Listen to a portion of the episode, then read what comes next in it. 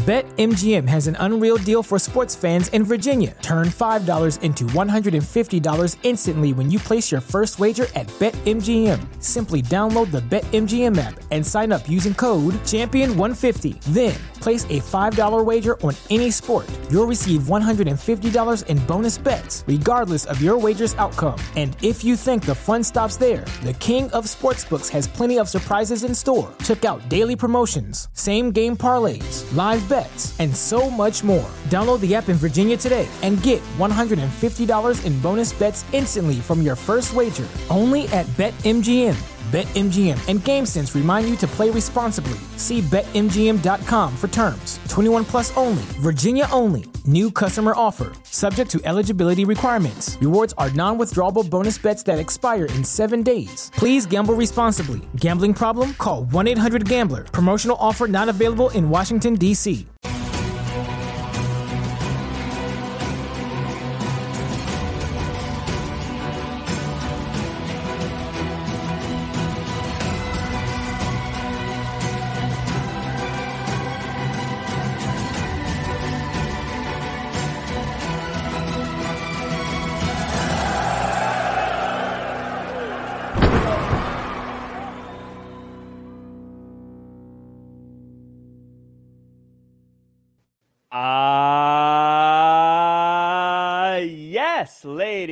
gentlemen, it's Monday, and that means it's time for the Wrestling Inc. Monday Night Raw after show. And have we got a show for you? Adam Pearce and Nick Aldis, they get into it. The Miz feels like he's being overlooked, and Akira Tozawa gets one over on Bronson Reed. I'll explain later. But before we get into all of that, let me introduce you to the crew. I'm chatting with the Spar with Labar champion, Justin LaBar, and the legendary referee, Jimmy Korderas. Jimmy, how are you doing today?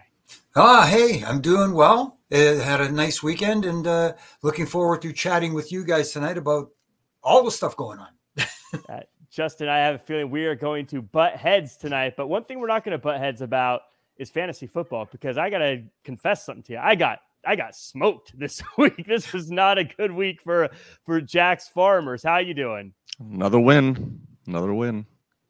I had half half my roster was was on a bye week. So fortunately, I'm like done with bye weeks. But like I pulled the old GM strings and I got together a ragtag team. And if they hit just their mid, like what they were kind of expected to do, I had a chance.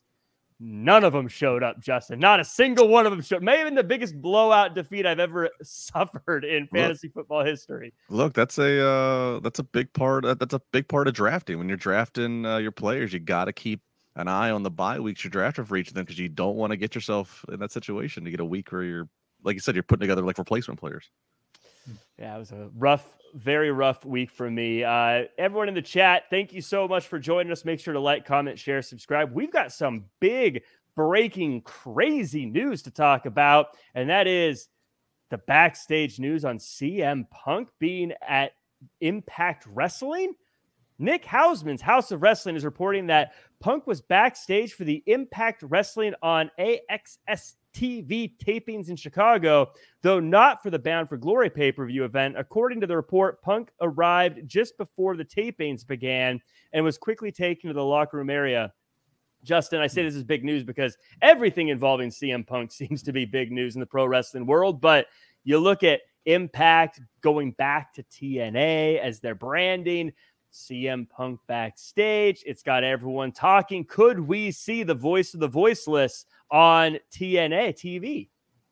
Well, the fact that they uh, are going back to the old brand name, which seems to be met with largely positive uh, response that I can tell, um, you know, what a way to usher in that, uh, you know, going back to this new era, new chapter, uh, is if you had a huge signing like a CM Punk. Now, uh, I don't know what Punk. I'd have to assume Punk would be the highest paid talent they would have. I I I I don't know what TNA's financial situation is if they can uh, they could probably afford it, but will they get a return on investment? You know, are, are they in enough places to where they're going to get a return? All that stuff, I don't know. It, it, you know, it would be a fresh, um, fresh working environment for him. From what I've heard, he he does get along at this point with a lot of people there. So again, it, it would be interesting. And I also don't think you know just because we have Survivor Series in Chicago and then Rumble's around the corner after that, like you know, so many fans have booked it in their minds at Punk's to WWE, and maybe one day, if nothing else, to go onto the Hall of Fame stage. But I, I'm just not convinced with how well everything is going for WWE in so many categories. I just don't see them taking the risk of uh, of dealing with Punk. If this were if this were four years ago, if this was like 2018 or 2019, just before the pandemic, maybe they would because they were really they were they were in need of something. They, they did not have the depth that they have now. You know, as, as they're getting ready to talk about, they don't even have to bring in all the big names to Saudi Arabia anymore. I mean, they I just I don't see them doing it now. So for all those reasons, uh, if if Impact can sign the check and they feel like they're going to get a return, I think it's something really worthwhile to consider uh, as a fan. Uh, Jimmy, now one of the things we're not going to talk about today is is Will Ospreay and how he's been sort of I guess courting everybody, which as he mm-hmm. should. He's got a free, he's going to be a free agent soon. Mm-hmm. I saw a question on Twitter. I wish I kept the the name so I could credit the person, but is CM Punk and Will Ospreay. let's say they both signed to TNA. Is that enough to get you to tune in every Thursday to watch their show? I don't know if I would say I would tune in every Thursday, but I would definitely tune into the first one to see how things uh, get started. Let's put it that way. Uh, but like Justin said, it's it's again again a risk. It's a gamble signing CM Punk because he does have that reputation that comes along with him. But he's also a smart guy because he knows that showing up there is going to get leaked out there, regardless of the fact uh, that he tried to sneak into the building. They ushered him into the locker room. What, regardless of what the story was, you know the story was going to get out there and get people talking. So maybe this was just uh, a feeling out process on, on the part of uh, Impact slash TNA uh, moving forward and seeing if they can, like you said, get a return on their investment. But the big question is, will it be a short term return on their investment, or is it going to be a long term thing? Because, like like I said, sometimes you know the that uh, aura comes with them, and you don't want the locker room chemistry disturbed in any form or fashion. And sometimes uh, someone with the reputation of a CM Punk could upset the apple cart, so to speak. Yeah, it's um I, I think that for CM Punk, this could be a, a great opportunity in the sense that you go to impact you show how great you are you get some more viewers over there it's great for impact and then if it is like a one year deal and you play nice and you show your value maybe that does open the door back up to a WWE that goes, hey, you know what? Maybe we should uh, give this guy another look. Um, I mean, I don't know all the moving pieces, but outsider looking in, that's how it looks to me, like as, as an opportunity there. Um, but yeah, I I don't know the financials, but Justin, to what you alluded to, I don't imagine them because even if they like tripled their numbers, I don't know if it would be worth whatever a CM Punk is charging unless CM Punk is cutting them a deal of some kind. Well, and I also think you have to just look at what is your distribution. Like they're on AXS TV, and and I like if if I wanted to watch it, like my my way of consuming anything with Impact in the last few years has been to seek out things on social or on YouTube. I don't know if if they if they all of a sudden said CM Punk's going to be on the next episode. Like I don't I don't even know how, if I have the ability. I cut the cord uh, earlier this year. I don't even know what how I have to how to access to watch the show live. I don't ever watch it. So like I mean that's that's probably and I can't be the only one. So mm-hmm. I think that's first thing is like do you have the distribution to even set yourself up for success to get the return on whatever expense he's going to be. Yeah, it's uh yeah, I don't even know if I have access to it. I have Sling, but I guess I've never even looked. That's uh, a very yeah. That was a very fair point. Sorry to cut you off there, Jack. Yeah, you guys, uh, not to get off topic here, but you look at the new deal that uh, that Billy Corgan has signed with CW Network. That feels like a bigger platform yeah. than what you know uh, Impact Wrestling slash TNA uh, has right now with AXS TV. So that's the issue. That's a big issue. Let's put it that way. Is the accessibility to watch? Yes, there are ways people could stream it, but at the same time, what kind of return are you getting? Right. Yeah. yeah. To put it to put it in perspective, I think CW is like the 19th biggest, um, in the U.S. and then like TBS, which is what Dynamite's on here in the U.S., is like 16. So they're not too far mm-hmm. removed in terms of reach. Mm-hmm. Yeah, CW is a legit network. Like that's mm-hmm. a that's a huge deal for NWA, by the way. Mm-hmm. Um, if that's happening, so uh, we'll have to see. But it will be it will be interesting. I I, will confess, I got a little bit of CM Punk fatigue from all the news. Uh, but at the same time, I love it when people are talking wrestling, and I, CM Punk is really one of the greatest all time when it gets to people talking about what he's doing in pro wrestling, as we can see from all the news articles and things. Mm-hmm. So, uh, and also TNA does good stuff. I'd like to see them get a bigger audience and get a bigger platform and get bigger shows and, and do well. There are a lot of great wrestlers over there.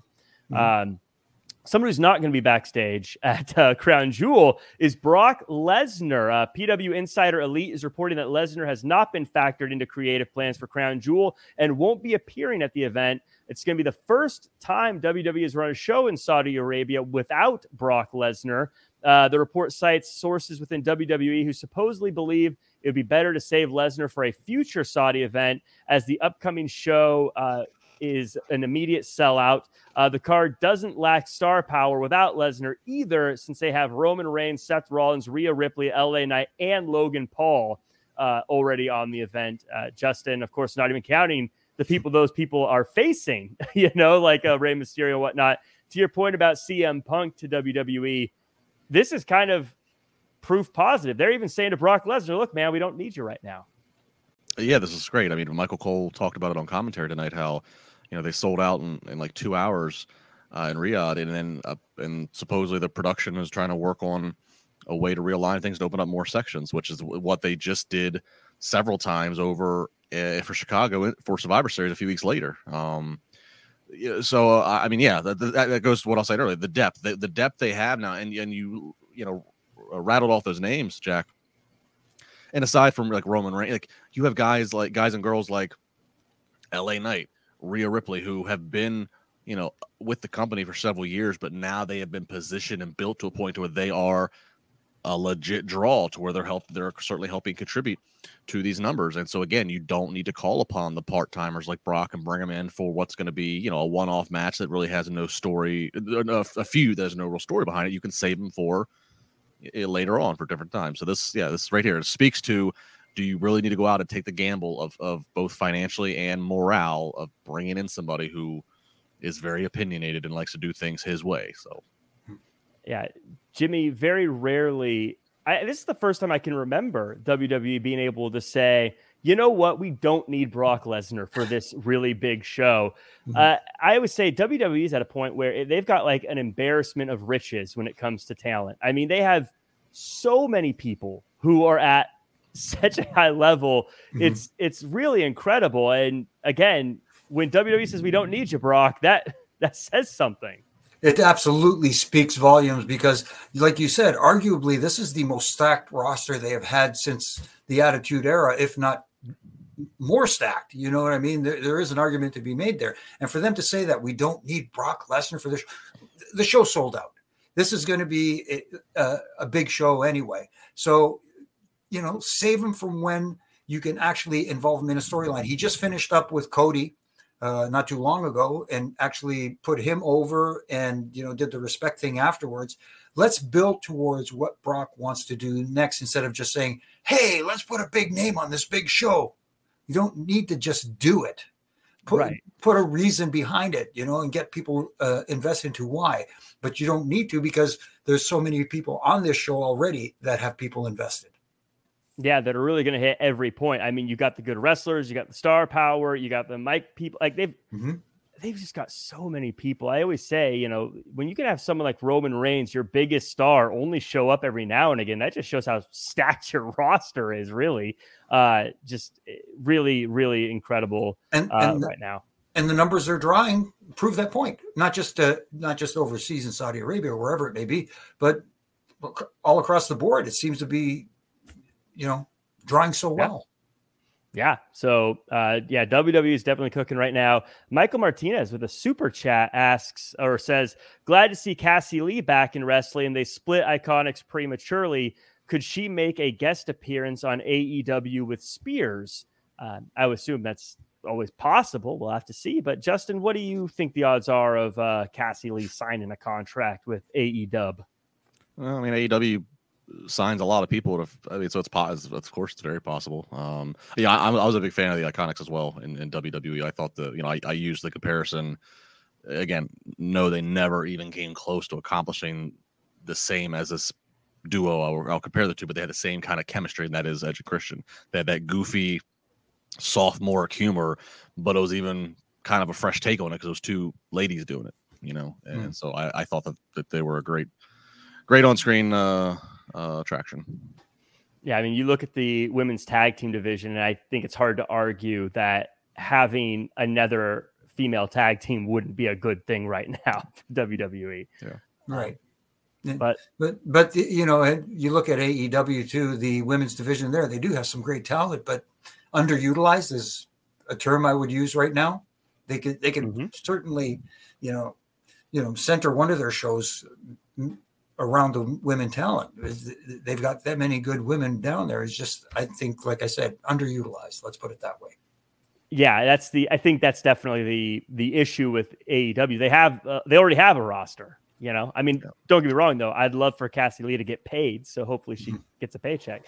Uh, hopefully she gets signed somewhere because I think her the the Iconics were talented. I hope they both get uh, big checks. Mm-hmm. But let's move on to the show. Let's move on to Rob. Uh, as always, before we do, like, comment, share, subscribe, share the link in social media. Bring your friends over. Five star reviews on Apple Podcasts as well. Always appreciated. And if you're a lurker, shout out to the lurkers like Joe C. I saw earlier in the chat. Uh, also, Max Feldman, Baby Ice, Jeroy J, Montez, Ethan, Dylan Matthews, the GIF King, Bernie DC. We got Christopher and Tommy O and everyone else. Appreciate you guys so much. Let's talk about some WWE Raw. We start the show with Damian and Finn having fun, and Cody Rhodes comes out and interrupts them. He says Rhea is the leader of the Judgment Day and that Priest didn't finish him off with a low blow.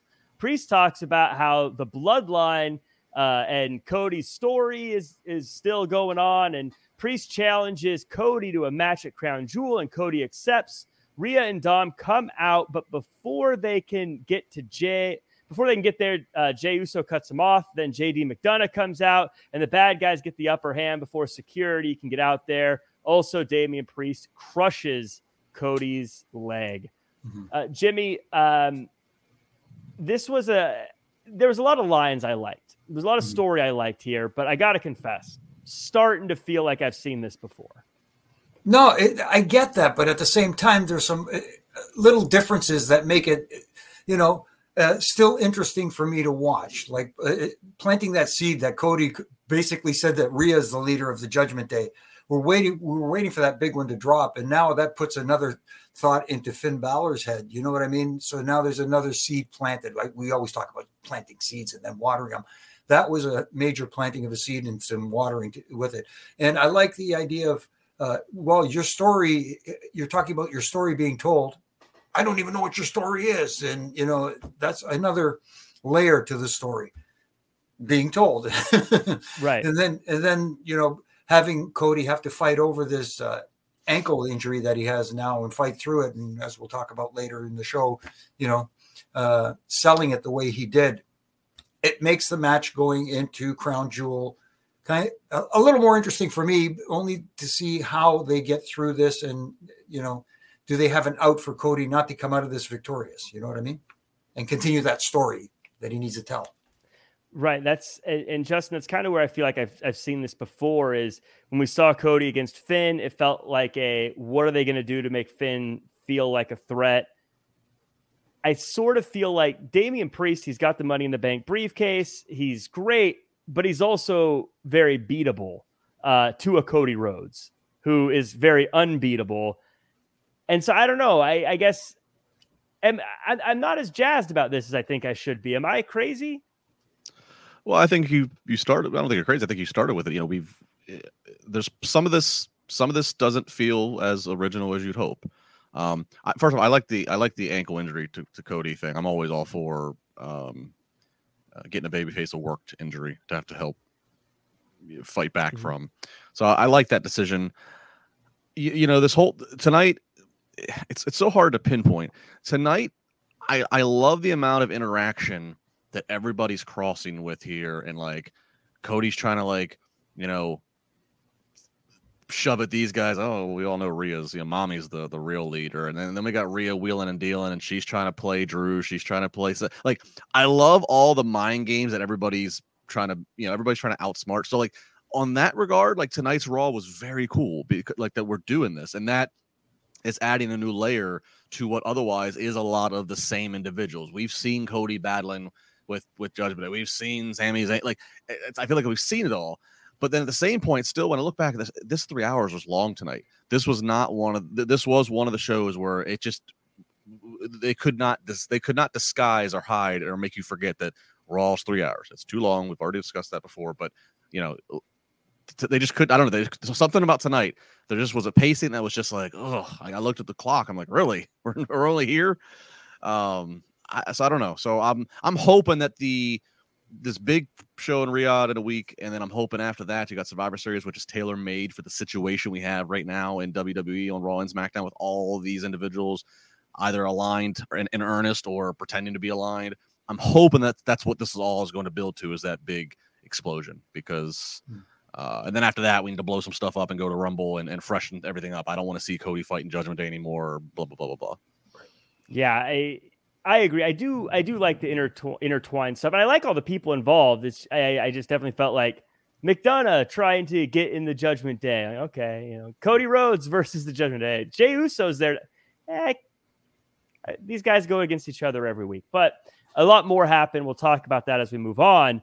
For now, I want to talk about the Akira Academy versus the New Day. Uh, we got the worm, we got a reverse worm, we got some new offense from the New Day, and they even get the win. Jimmy, something I loved about this happened at the very end, really, and it was uh, Wade Barrett saying that the New Day continue to climb the rankings, and I love when I know that they don't have the the actual rankings posted anywhere, but I love when they reiterate that, like, yeah, you got to win matches, put yourself in a position to qualify for a tag team title match. I thought that, that was cool that they're kind of reminding us, oh, yeah, the New Day is climbing the rankings and earning a, a shot at the tag titles. Yeah, I like that. He's, I like that too, especially considering that a lot of people assume the New Day is in a position now where they should be able to get a title shot anytime they demand it. But uh, because of their longevity and how long they've been there.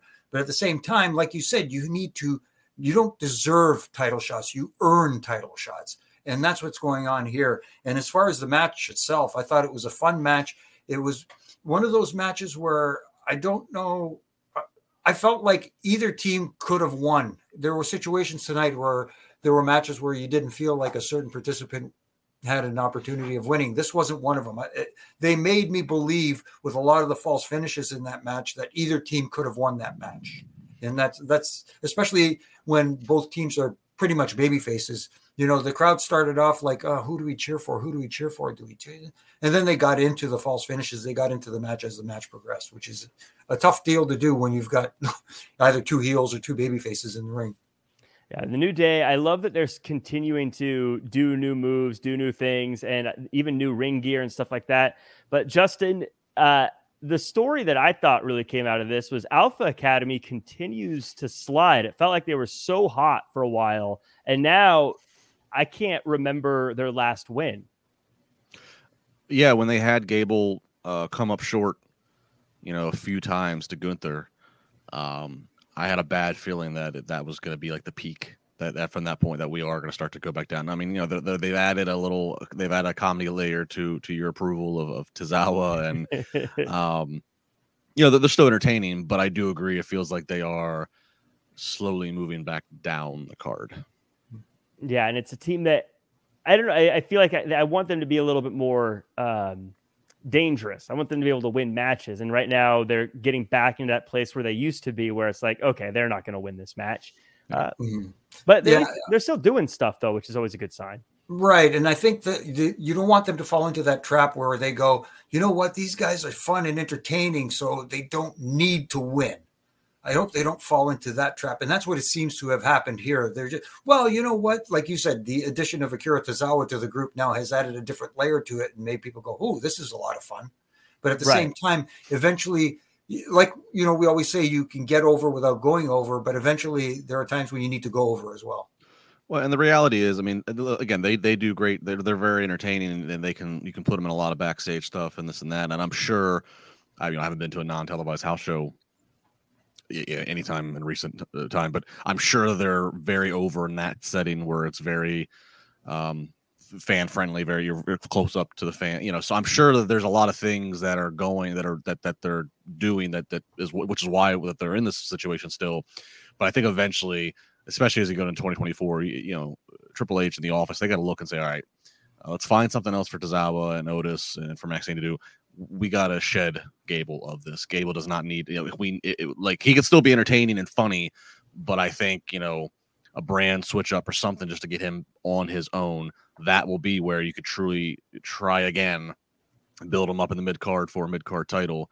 Because I think he has it. I mean, yeah, he's a little bit smaller size, but I think his personality is so big and his strength is so great. I don't think I think it all overshadows his actual statistics of how tall or not tall he is.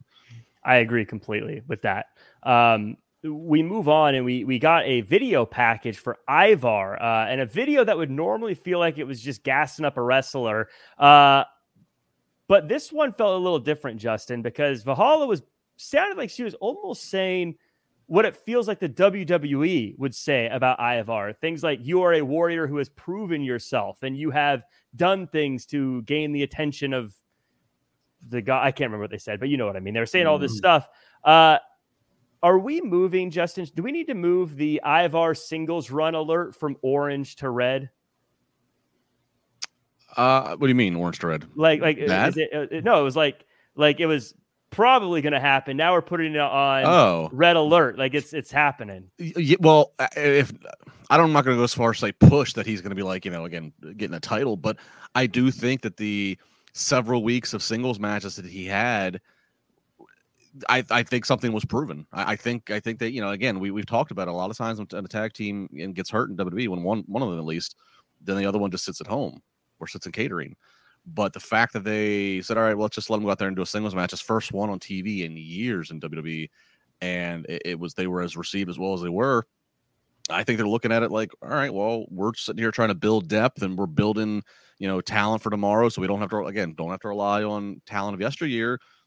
This guy Ivar, he's got a look, he's got a character. People got, got into his match. Like let's let's run with it. Let's see what happens. So yeah, I think that we're definitely going to start seeing him regularly on TV, whether it's a match or whether it's a vignette like this. Yeah, Jimmy, uh, Ivar, I've become a big fan of his. Uh, I was a fan of his in the Viking Raiders too, but like his singles run has been great. I think he's got that look. The whole Viking look looks great. Uh, what are your thoughts on like the idea of an Ivar singles run? And I don't know. I, I want to talk about his name a little bit because it says Ivar on the mm-hmm. bottom. Mm-hmm. Right. I feel like I know they love single names, but I feel like it needs like a like if he's a Viking, like Ivar the Great or Ivar the War. You know what I mean? Like some like thing with it. Ivar feels too short in this case. I think that's another thing you build towards. Eventually down the road, he could come out and say Ivar the Terrible or Ivar, you know, terrible probably better than great in, if you're a Viking. you know what I mean? if you're a Viking at least yeah. anyways but yeah. you're right he has proven himself in singles competition over the last couple of weeks and going out there so the WWE recognized this and did that vignette which they do very well they do those video packages so so well and it looked awesome and he they made him look like a true single star and he showed that he can be a true single star now it's time for him to you know further this going forward. Now we have you got to find the right opponent for him to for his first real rivalry.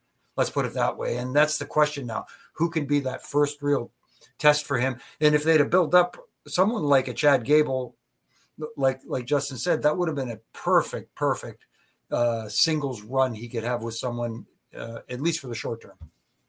I uh, it's funny because Ivar is one of these guys who a lot of times I'll be like, I'll think to myself, so is he an actual Viking that doesn't have a cell phone, or does he just play this character? But then I see this video and I'm like so into it. I'm like, yeah, he's a Viking. This is incredible. I love it. And it's funny how sometimes you see things in different contexts and it changes your entire view of it, if that makes sense. I, I don't know if that happened to you guys, but yeah, a lot of times like so did he drive here in a car or did he ride a horse? But then I watched the video and I'm like, where's my shield? I want to hit it along with all the people around the fire. He was in the, he, he, was in the chariot behind the horse. Yeah. yeah, yeah, yeah, yeah, I think well, and one of the things like in this video might be the start of it. Maybe this is the first of a series of videos.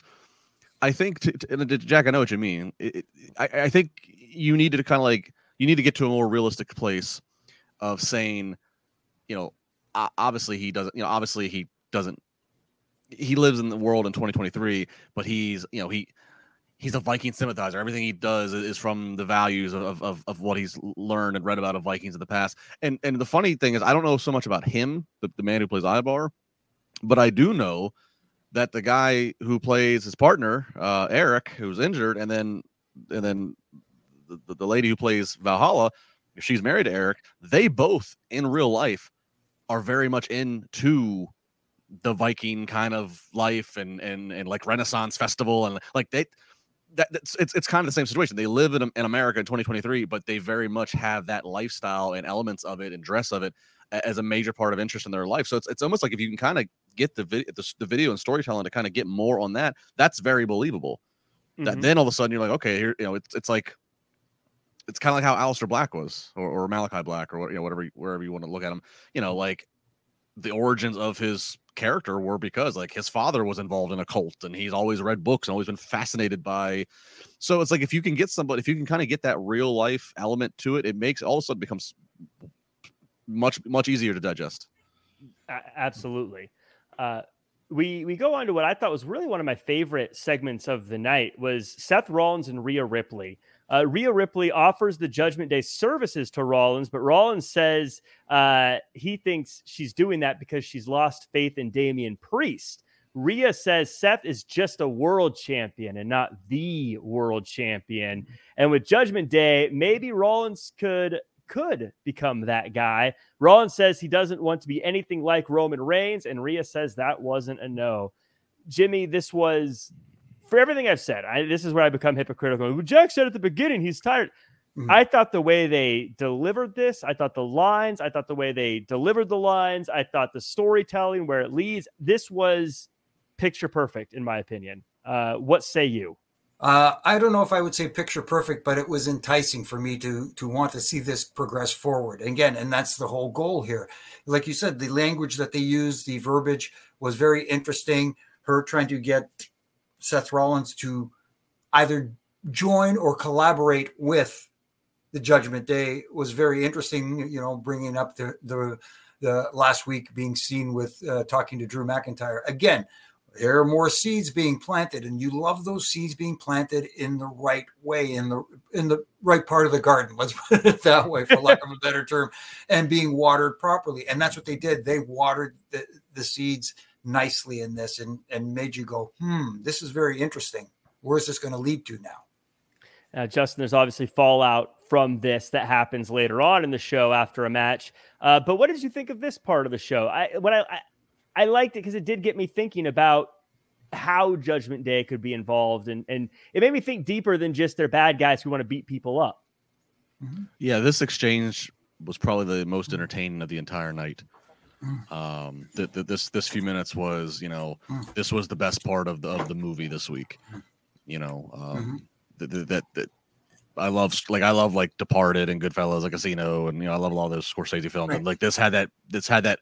This was the closest thing to that feeling of like, ooh, they're they're they're walking me down a path now in my mind, mm. and and and they're and they're they're making offers to each other, and they're using certain language of I want to be the champion. Like it right. it, it was the most entertaining exchange of the night for sure. Mm-hmm uh, definitely will pay dividends later, I'm sure. Uh, but for now, we've got a couple of segments in a match where at first Becky Lynch says that she's taking on all challengers, Indi tonight, Lyra tomorrow, but Xia Li is looking on in the background. Uh, Indi Hartwell uh, is getting ready for the sh- getting ready for her match, and Natty comes in to say, "Go get him, Tiger."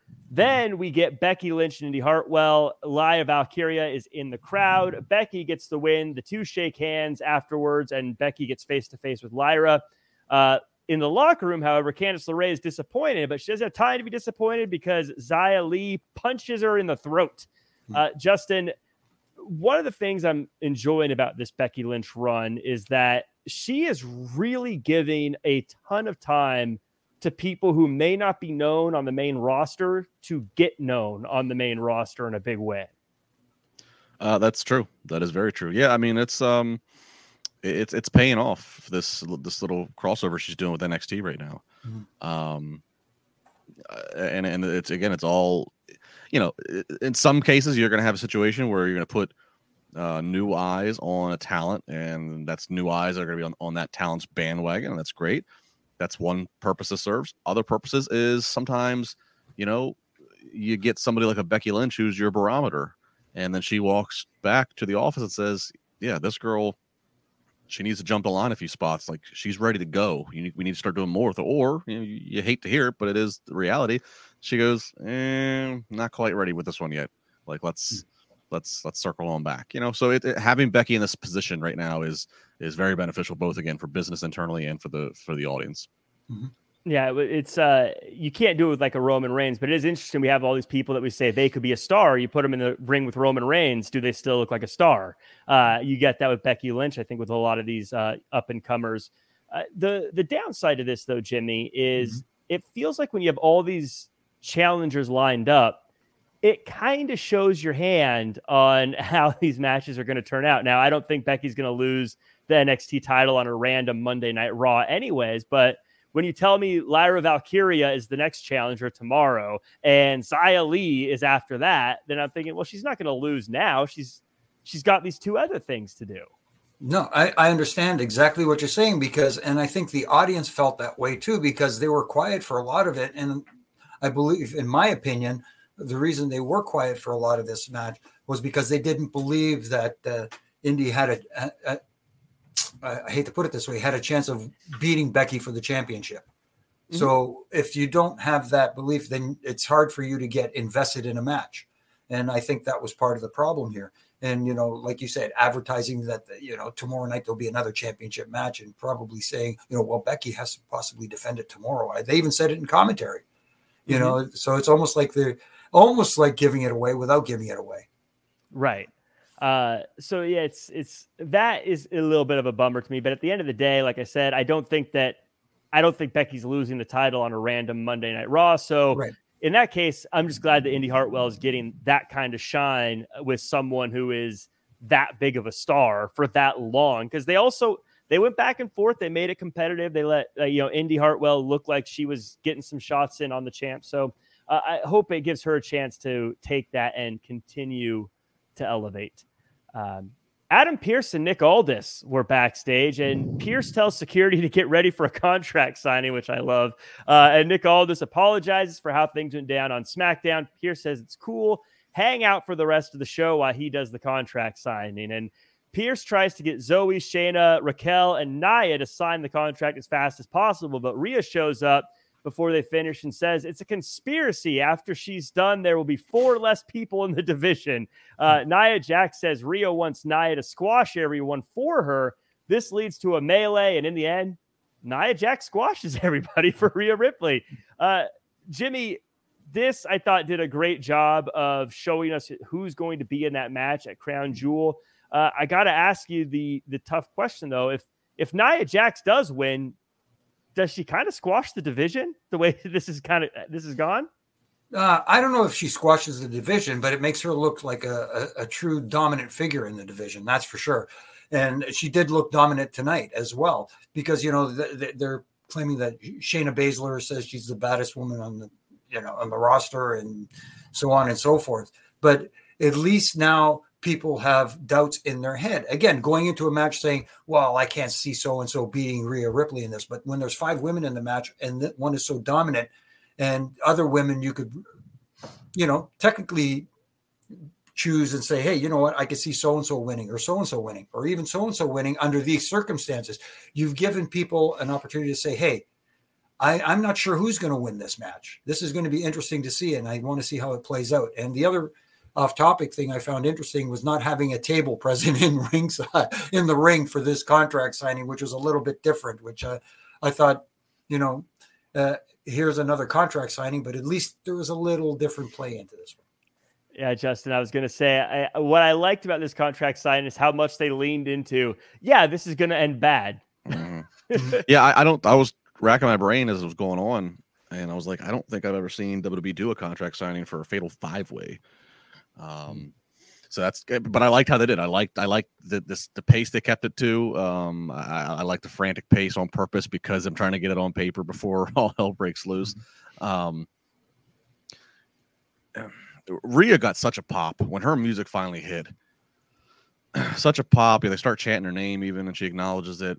Hmm. Like, uh, p- part of me is like, all right, if, if you're going to take the title off of her at any anytime soon, this would be the kind of match to do it because you could do it and totally protect her. She can be completely, you know, not even in the frame when it happens.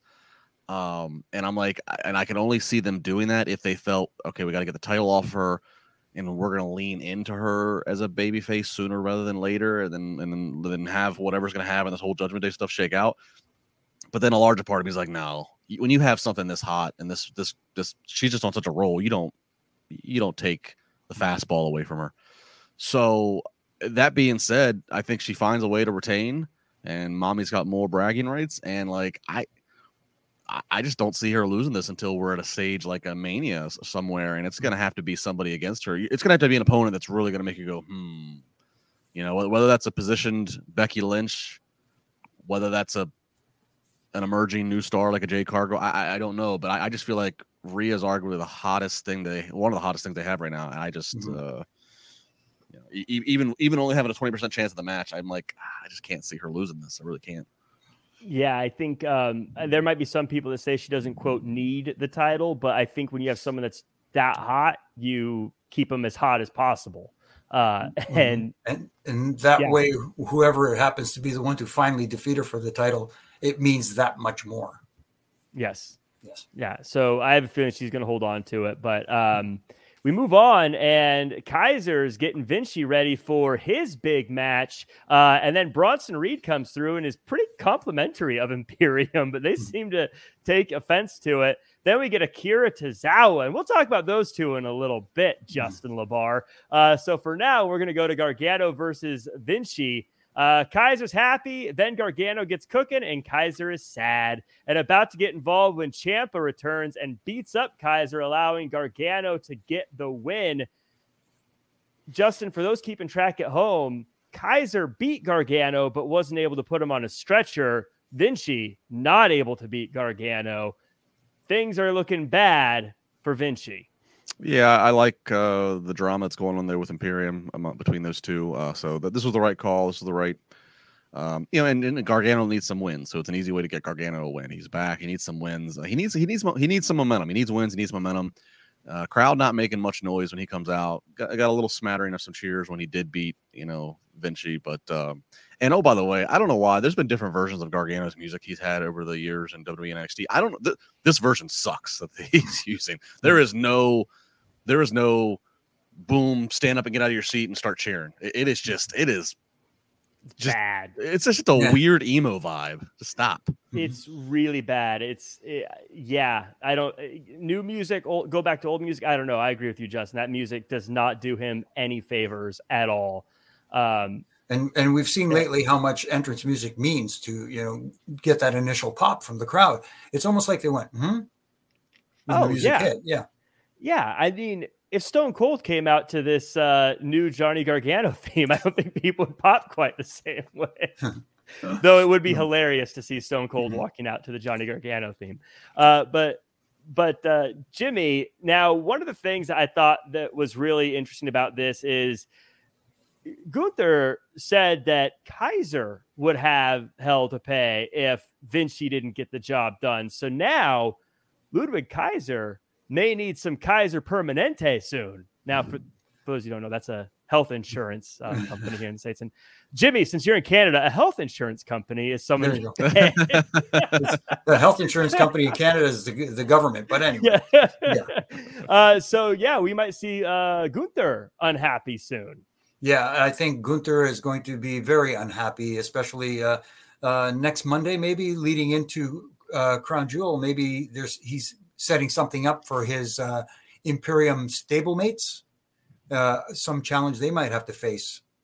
I don't know. It just again, it, it seems that all factions now have some infighting, and I wish that not all of them had an issue. Yeah, I, I agree with that. I was going to say Imperium doesn't feel like the kind of group that needs infighting. Uh, I mean, I get the drama of uh, Gunther being like, "You guys got to start winning matches," but like, I don't know. I, I, I don't know. It feels like it doesn't feel like that really like fits their characters. I feel like they're too like militant. Like, yeah, you get the job done, and if you don't, then we adjust. You know what I mean? I don't know. It, it I, I'm not really feeling it. Justin, are you feeling the Imperium dissension? Well, I, the one thing I'll say about it, I mean, I agree that that militant's a good word, but I, but I will say that like it. Otherwise, it, I'm glad that they're not just the two lackeys that just take all the frontline bullets for Gunther. I like that Kaiser's developed this personality, this way of speaking. He's very, you know, identifiable. Vinci's kind of the one that's kind of like just, you know, he's the weak link right now. So it's like they got to, I don't know. So, I mean, I guess in a way, this is good because it's giving Vinci TV time, it's giving him airtime. But in another way, it's bad because the entire point of this airtime is just c- casting him as the weak link out of this. So I, I don't know. I guess I'll wait and see where it goes. But it's nice that Gunther doesn't have to even be on tonight and Imperium story is advancing. I feel sort of like maybe I'm reading too far into it, but Vinci should be the one that's getting the wins because, Justin, your point, he's not the charismatic guy talking all the time. And Ludwig should be the one that is falling short, but he seems to find a way to talk himself out of it or blame Vinci or do something like that, even though Vinci's the one winning. Um, mm-hmm. but if Vinci's not talking or winning, then it starts to make him feel a little bit like, well, what are you what are you doing here? Mm-hmm. like, it, it, starts starts yeah. to make me worry that his his the clock is ticking on him. Right, uh, which is unfortunate. Um, but Nakamura says he wants someone that will push him so that he can get the as yet unseen part of himself released in his dreams. Justin, have you ever wanted someone to push you to show the unseen part of yourself that is trapped in your dreams? Every Sunday after a Washington loss. I mean, it's just, it's, uh, yeah. I, I mean, these, but, but, overall, I mean, Nakamura, again, this whole, again, they hit it. Yeah, Jimmy said earlier about with the, when we talk about Ivar, but they do it again here with Nakamura. They just hit it with these videos. You know, he looks like he looks like he could be like the, the lead bad guy in the next, you know, yeah. action buddy cop movie. Mm-hmm. Yeah, I, I, I love these videos. Uh, Jimmy, who do you think is going to be the next person for Shinsuke? You know what? Since uh, since watching that video, and uh, just for really quickly, I do. At first, I wasn't sure about the um, the CC, the closed captioning under, underneath, but I'm really getting to like this. Uh, uh, it's a nice, different vibe uh, from Shinsuke. But uh, since that video showed, I've been thinking who could be the next guy, who could be the next guy, who could be the next guy, and it's nothing is standing out right now. You know, we talked about Chad Gable earlier. You know, is this a place where he could be utilized to help uh, elevate? Because uh, we talked about him, Justin especially mentioned him as a single star, and he has that potential because I see a little bit of Kurt Angle in this guy. You know what yeah. I mean? Mm-hmm. He has that ability in the ring, but also has that entertainment value as well. He can do it all. And I wonder if that's a good pairing, if he would pair well with Shinsuke, and that would be the next uh, little rivalry to go on. They have some barn burners too, so I'd like to mm-hmm. see that. Uh, we get Logan Paul after this, who says that he beat his last opponent in boxing so bad the promotion dropped him, and now he's going to beat Rey Mysterio for the U.S. title. Dom comes out and they talk about how great they are and how bad Rey is. Then they have Samantha Irvin come into the ring and taunt her a bit before Ricochet comes out and attacks both fellas before they bail. Uh, mm-hmm. Jimmy, they it's like they took the two guys who people hate the most and said, let's put them both in the ring at the same time here. Mm-hmm. Any uh what are your thoughts on this segment and uh particularly how it looks like they're setting up Ricochet for a bounce back rivalry with Dom? Yeah, either Dom or even have him against Logan Paul or whatever the case may be. Uh, it's it's it's showing the heat at least that these guys are getting. The only question I have was were they killing the microphone on Dom, you know, to enhance that that uh, because he does get that natural, you know, crowd booing, but it felt like they were killing his mic so the you know you heard the boos over his voice. You know, I, I thought the same thing because I was like, I cannot hear anything he's saying. Right, and and and I get why you do it because you want to make it sound like the crowd is over, you know, over um, shadowing his his voice, but at the same time, I don't think you needed to kill his mic to hear it.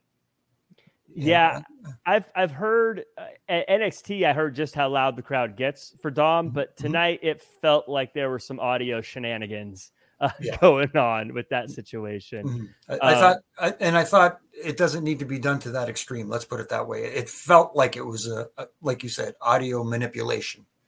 Uh, yeah, I, uh, Justin, I think um, with with Dom, I think they saw that Logan was getting such a reaction. They were worried that the Dom reaction wouldn't keep up. Maybe I don't know, but it, hmm. it felt like some stuff was going on there. Uh, but I felt like this was a great segment that did a lot of good business for them, it, bringing Ricochet in, making us hate Dom more, uh, and selling us more on Logan versus Rey. I feel like they checked every box. Yeah, no, a lot of business was accomplished, and um, I don't put it past Logan Paul winning that title from Rey. I think he's he's so polarizing and he's he's got such a following and everything he does um, that I don't know. And, and, obviously he's he's you know, and then once he has it, there'll be a time and place where he's gonna put somebody else over. But he's proven that he can do whatever they ask him to do from a physical standpoint uh, in a match. So I don't know. This this is kind of intriguing. Um, this this this, this that dynamic of seeing Dom and him in the ring together and and everything. Yeah, this this this was all interesting stuff. But I agree with with both of you. The it sounded like they were trying too hard with the audio stuff, and it's like mm-hmm. just let it be. Just let, yeah. let, let let's let the boos come through naturally. Yeah. Uh, we got Chelsea Green and Piper Niven against Natty and a mystery opponent because apparently Tegan Knox was injured, which is unfortunate to hear.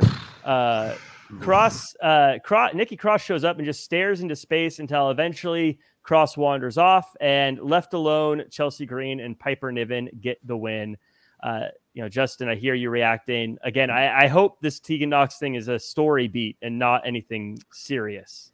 Well, I thought the same thing too, but then you just think about it a little bit longer, and it's like, well, what's the benefit? Like she's she just she just legit battled so many injuries in the last like five years mm-hmm. that they were finally hoping to, to get like some kind of like consistency and have and all this does right now is immediately just so like I don't I don't think so. Hopefully it's just like an injury like hey just take two or three weeks off of it to let it rest.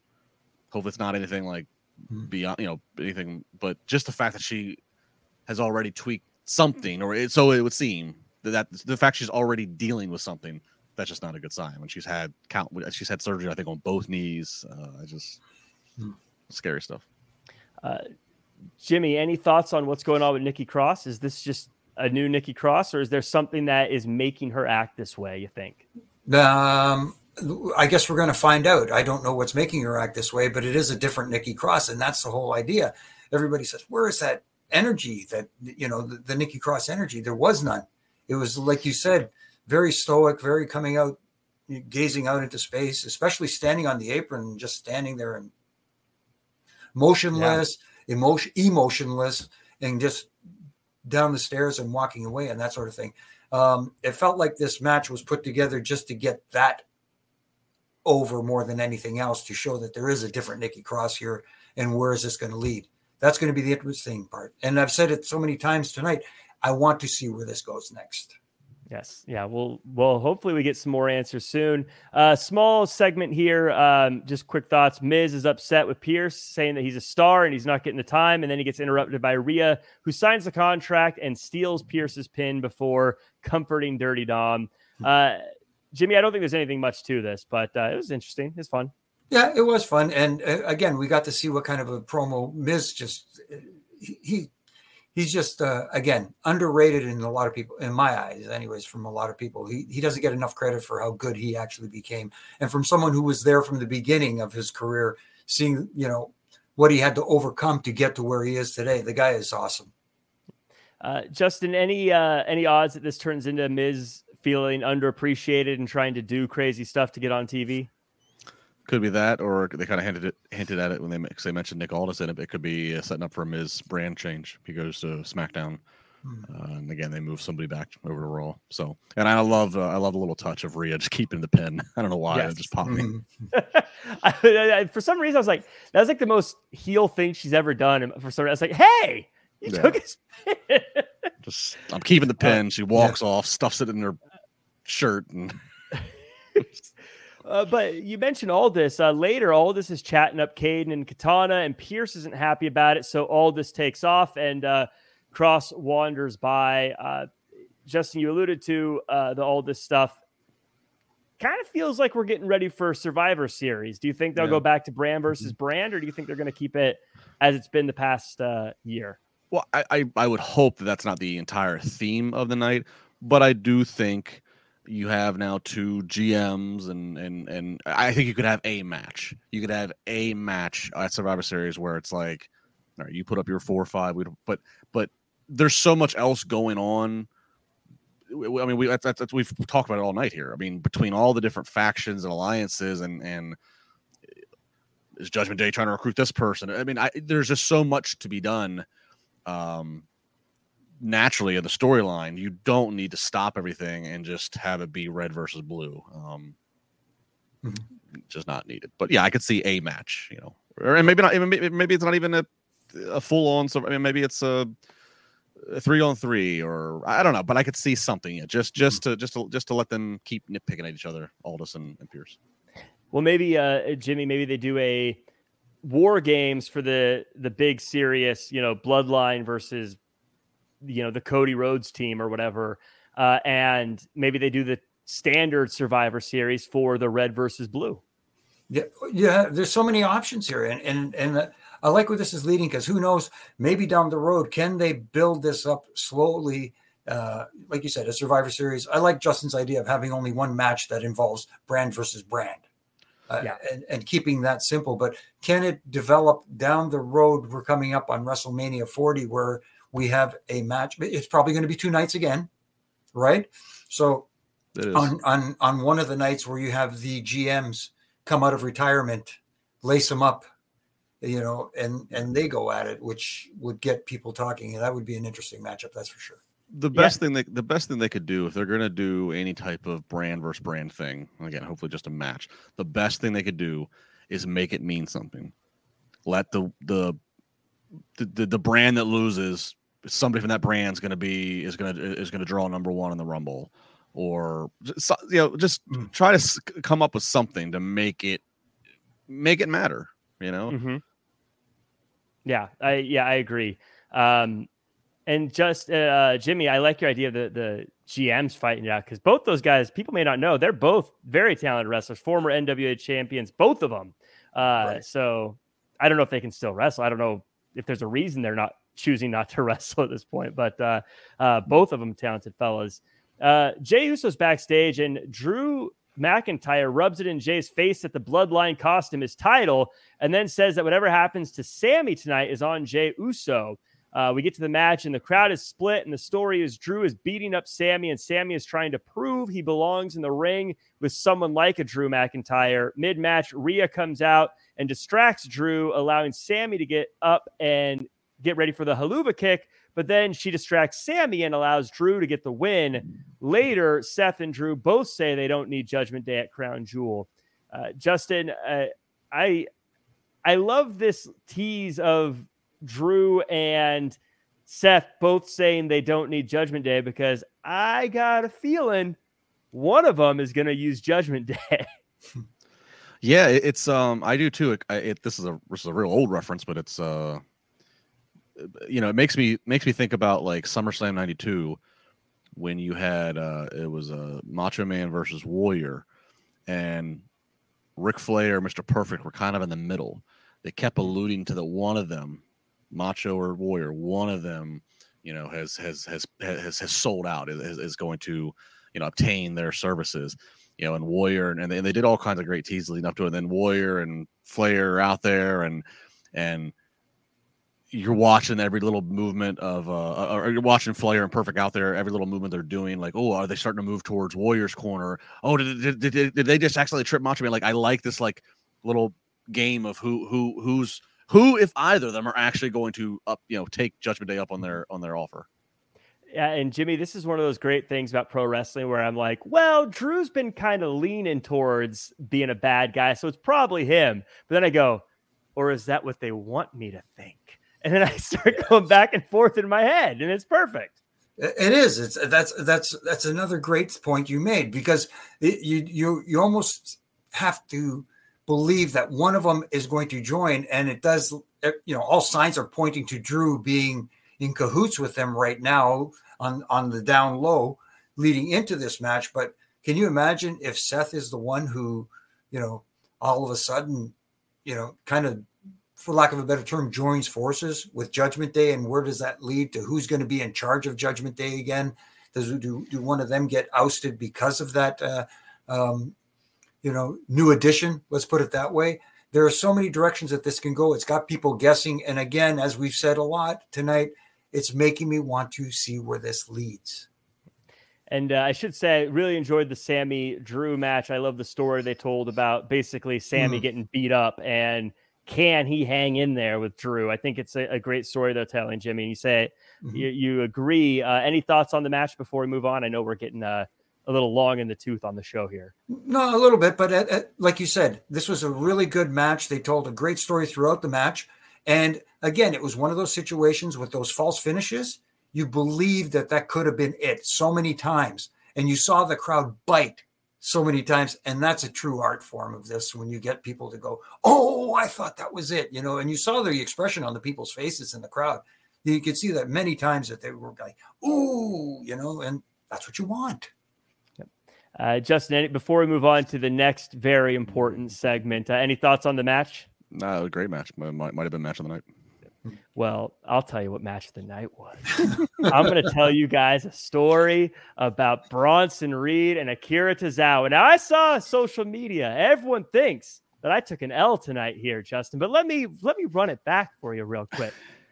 Tozawa, a blistering chop to Bronson Reed before the match. One for Tozawa.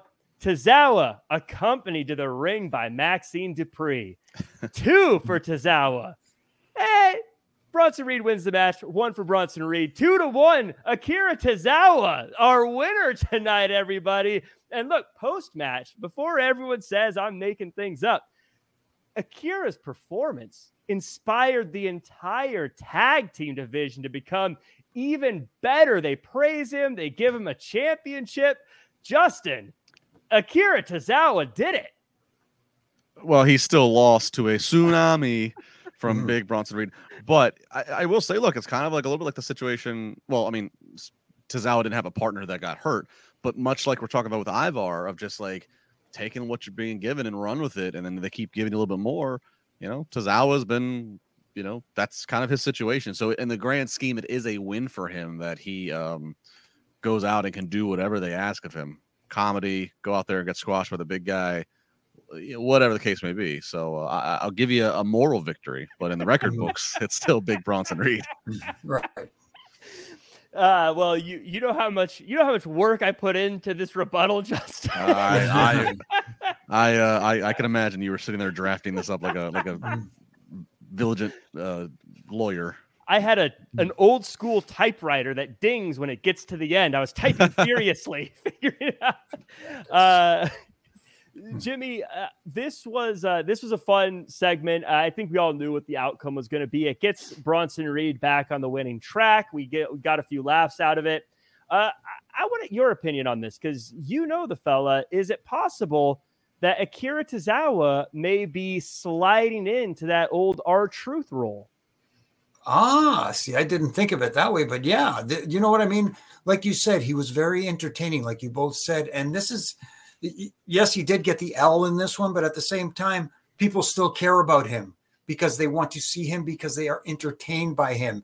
You know, it's it's we've talked about I don't know how many times over how long. You know, getting over without going over. Tozawa, uh, yes, at some point, like I said, like we said earlier tonight, you do have to go go over. But in a situation like this, he did get over because the people were so entertained by him. That selling he did the overreaction to the selling. Uh, mm-hmm. it, he was just so much fun to watch, and that's that's what you want. Yes, part of what you want. It's it's part of the entire package. You want good matches. You want different types of matches. You don't want all the same all through the entire show. He gave us a little something different.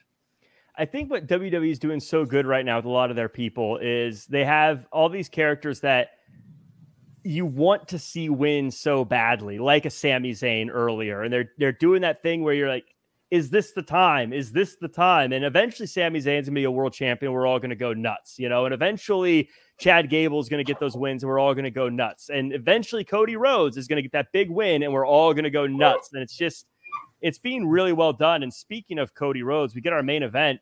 Uh, Damian Priest versus Jey Uso. Jey hits the splash, but Balor came out and distracted the ref. This allows Priest to get the win. They're about to beat up Jey, but Cody hobbles out and is about to take out Priest's leg, but Finn pulls Cody out in time. Uh, Jimmy, you alluded to this earlier. Mm. Cody Rhodes and that ankle, if I didn't know any better, I'd say it was really hurt. I mean, he, you could have fooled me. Yeah, when you talk about uh, perfect, he sold it perfectly. The way he came down, I was surprised he wasn't in a boot or something like that, and that he was just a sock. But at the same time, you know, it, it made it made people think, "Oh wow, look at this! This is he's a little too good at this. Maybe he is hurt." You know what I mean? Because mm-hmm. those those who think they know, at least, anyways. Cody just uh, made it look really good, and I love the fact that that Finn was there to save uh, Priest uh, when he was about to return the favor. Let's put it that way. And going into this match at Crown Jewel now, it's going to be interesting to see how much of a factor that ankle plays into the finish of this match. It, you, we talked about earlier about Rhea having you having an out with Rhea not going over in that match. You have an out in this one as well for for Cody getting uh, you know not getting the win. Let's put it that way. Yeah, you know, I was uh, thinking, you, know, we're wrestling fans, like, oh yeah, he's going to pretend his, his ankle's hurt. But then I was like, again, thinking about uh, overthinking it, going, I mean, he did wrestle with his pec torn off, so maybe he does. Maybe it is hurt. He wouldn't. It wouldn't stop him. Uh, but yeah, Justin, this what I loved about this last segment was it actually showed that vicious side of Cody. That yeah, he was about to uh, yeah. do a little eye for an eye with Damian Priest. Yeah, no, for sure. And you're right. He did fight with the torn pec, so it kind of like it, it, makes us always kind of just second guess and wonder what is the actual status. Uh, I like this ending. A lot of moving parts. It, it, this this is fun. Um, I, I do think that Priest needs to beat Cody uh, at, at at Crown Jewel. I do think that, like you know, look. I mean, look, Cody's he, he got put over with mad respect by Brock Lesnar, an unprecedented move. You know, I mean, Cody's Cody's fine. I think he can um, b- between the numbers game, the bum ankle, everything. Again, they're setting up enough stuff to where Cody could lose. It's good for Priest, but it's it's not gonna it's not gonna kill Cody. Now, now we talked uh, earlier about him wrestling with the torn pec throughout the match, uh, that match, and and here he is going into this match with an ankle injury. What if that match sets up perfectly for a uh, we've seen recently a referee stoppage, not early, like he absorbs so much punishment on that ankle, and you know where it gets to the point where the, he refuses either he passes out from the pain or the referee just says look i got to put a stop to this or something along those lines. At least that that's kind of protecting him in a sense that he didn't give up. Yeah. But uh, you know the ankle was just too much to overcome. I kind of i agree i kind of agree justin that yeah, Damian Priest winning, I think, is more interesting than Cody Rhodes winning. I get why you'd want Cody Rhodes to win something like this, but you're right. There's a lot of outs for Cody in this situation. And if Damian Priest is supposed to be a threat with that briefcase, he needs to start knocking off some big names um, because he is he has been very beatable against big people. Like him losing isn't a crazy sight where yeah. Cody Rhodes losing is a crazy sight. And so if we want to put Damian Priest in that upper category, we need to start making him look like a guy who just doesn't lose. Well, and again, use JD McDonagh. You use all the use all your things that you have as a resource, as you said, to start knocking off some wins. Because then again, it reminds you like, okay, you know, by hook or by crook, this guy could cash in and win this world title here sooner or later. He's got the people. He's got the yeah. I mean, I yeah. It just it. The last big win I feel like he got was Money in the Bank, and that was June. You know. Hmm. Yeah, and he's still talking about that. No, but, uh, uh, but yeah, it would be funny if they did a little backstage segment where like, we only hurt his ankle. The guy what beat Seth Rollins in Hell in a Cell with a torn pec. Well, the ankle's not enough. We got to do more to this guy. Hmm. Uh, but that does it for the show today. Uh, everyone in the chat, uh, let us know what you thought overall of this week's episode of Raw uh, as we go around the horn here. Jimmy, uh, overall thoughts on this week's episode, and uh, where can the world find you online? I thought it was okay episode. It built towards Crown Jewel. It gave us some some uh, food for thought and what to anticipate, hopefully going forward. And that's the goal, right? You want to see where is this leading to, and they did a, a lot of that tonight as far as we can catch me, obviously on Monday nights here with Triple J, having fun talking Raw and the latest news. Wednesday nights, it's uh, myself, Justin, and Isa usually talking uh, post AEW, AEW Dynamite. And on uh, usually on Wednesdays, it drops the Roughing It Up podcast with my good brother in stripes, Brian Hebner, and I, and RJ on our show, holding it together. Let's putting it that way. He's the glue that keeps the show together. And of course, on all my social media platforms, my ref and rant from Mondays to Wednesdays. It's a minute long on all my social media platforms. Again, critiquing not to tear down, but to help tighten screws that I believe need to be tightened. And Justin, how about you? Well, you got anything going on uh, that you want to promote? And uh, what were your overall thoughts of the show? Uh, the show, like I mean, like I said, there was some good stuff. There was some compelling stuff, but and there's a lot of story going on and, and things that are moving. Like we need to get to these big shows so we can start to have the big next advances and turns in these stories. Uh, but it, it, was still just the way that it was something with the pacing tonight. It was just it was it was just a long show. It reminded me it was three hours. Uh, so mm-hmm. it was wasn't my favorite of recent shows, but I like the attempts of what they're doing. Uh, yeah, at Justin LaBar across all the socials. Nothing really big coming up right now. Just uh, again Mondays here with you guys. Wednesday nights after Dynamite with Jimmy and Issa. Friday mornings, channel 156 with Sirius XM busted open. Uh, as normal, spar with LaBar, yes, uh, as normal right now. Uh, perhaps some things not too far off that will shake up and enhance that schedule, but uh, we'll get to it eventually. Hmm. Always exciting stuff. Uh, I want to thank everyone who's in the chat Adam Staples, Dylan Matthews, Bernie, Baby, uh, Max, Montez, and everyone else. Uh, Steven, thank you guys so much for sticking with us till the end. And if you're lurking, thank you too. Remember, like, comment, share, subscribe, five star reviews. Uh, I agree with you, Justin. I felt like this one was a little bit long. I like the stories. I just felt like it, it started. I, I want some resolutions, is, is where I'm getting. And I'm a little worried about next week being another episode before we get to Crown Jewel. But yeah. I'm sure they'll figure it all out one way or the other. Uh, so you can follow me at Real Jack Farmer across all social media. This week on Thursday, I will be on the call for Santino Bros Night of the Human Death Match.